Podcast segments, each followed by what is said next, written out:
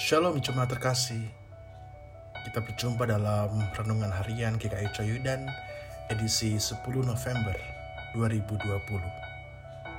Pada hari ini, firman Tuhan terambil dari kitab Yesaya 25 ayat 1 sampai 9. Yesaya 25 ayat 1 sampai 9. Ya Tuhan, Engkaulah Allahku.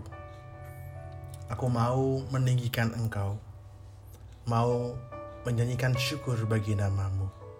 Sebab dengan kesetiaan yang teguh, Engkau telah melaksanakan rancanganmu yang ajaib, yang telah ada sejak dahulu.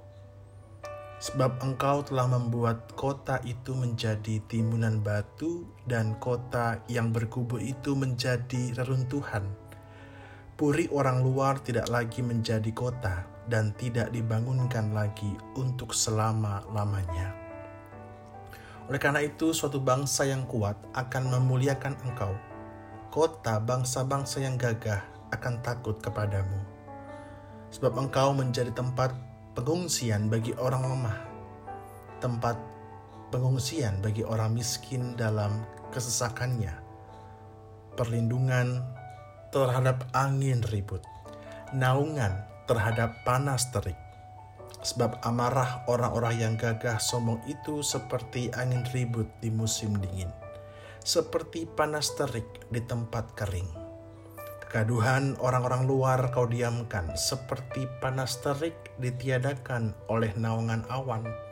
Demikianlah nyanyian orang-orang yang gagah sombong ditiadakan Tuhan semesta alam akan menyediakan di Gunung Sion bagi segala bangsa-bangsa suatu perjamuan dengan masakan yang bergemuk, suatu perjamuan dengan anggur yang tua benar, masakan yang bergemuk dan bersumsum, anggur yang tua yang disaring endapannya.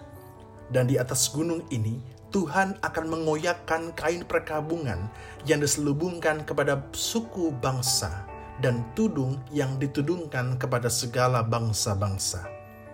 Ia akan meniadakan maut untuk seterusnya, dan Tuhan Allah akan menghapuskan air mata daripada segala muka, dan aib umatnya akan dijauhkannya dari seluruh bumi.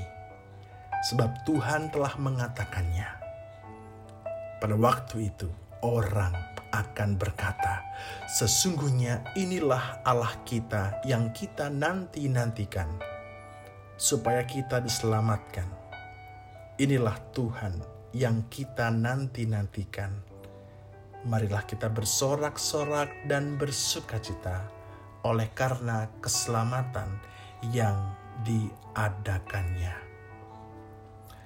Jemaat terkasih, dalam suatu ritual pernikahan di sebuah gereja, setelah pemasangan cincin dan pembukaan cadar, kedua mempelai yang berbahagia itu kemudian diminta oleh sang pendeta untuk meminum dua gelas berisi cairan warna hitam dan merah secara bergantian.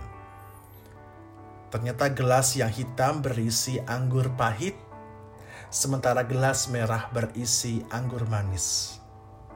Raut wajah kedua mempelai itu segera mengernyit ketika meneguk gelas anggur hitam dan segera berubah menjadi raut wajah lega ketika anggur merah yang manis itu diteguk habis.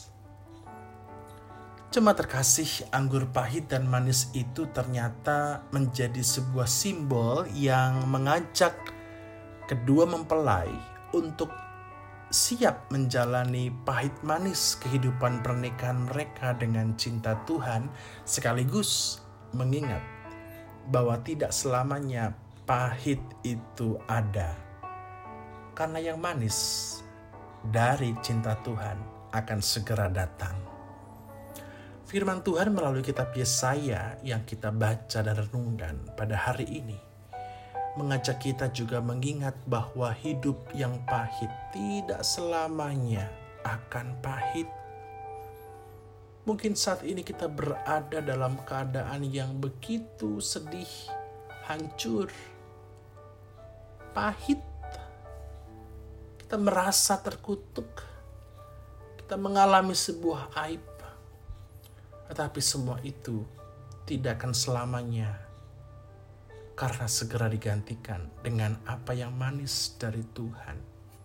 Maka dengarlah sekali lagi sabda pengharapan dari Tuhan yang akan menjadi tempat pengungsian bagi orang lemah. Tempat pengungsian bagi orang miskin dalam kesesakannya. Tuhan menjadi perlindungan terhadap angin ribut, naungan terhadap panas terik. Tuhan akan menyediakan perjamuan buat kita, perjamuan dengan masakan yang bergemuk, yang mengenyangkan kita, perjamuan dengan anggur yang tua benar. Anggur yang tua itu berarti anggur yang berkualitas baik. Masakan yang bergemuk dan bersusum itu menandakan sebuah makanan yang penuh gizi, yang enak. Tuhan menyediakan buat kita. Tuhan akan mengoyakkan, merobekkan kain kabung yang menyelubungi kita.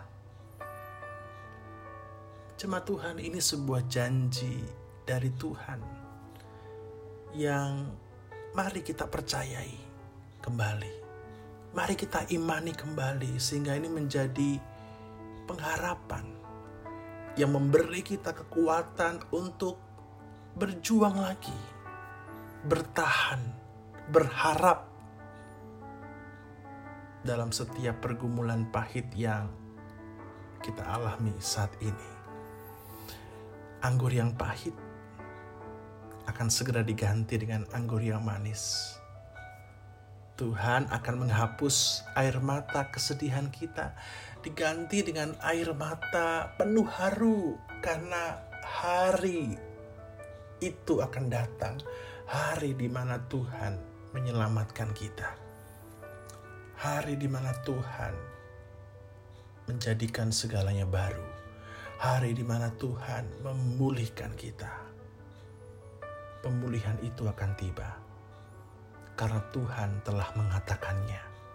Kita akan bersuka cita karena Tuhan yang kita percayai dan kita nanti-nantikan tidak akan mengecewakan.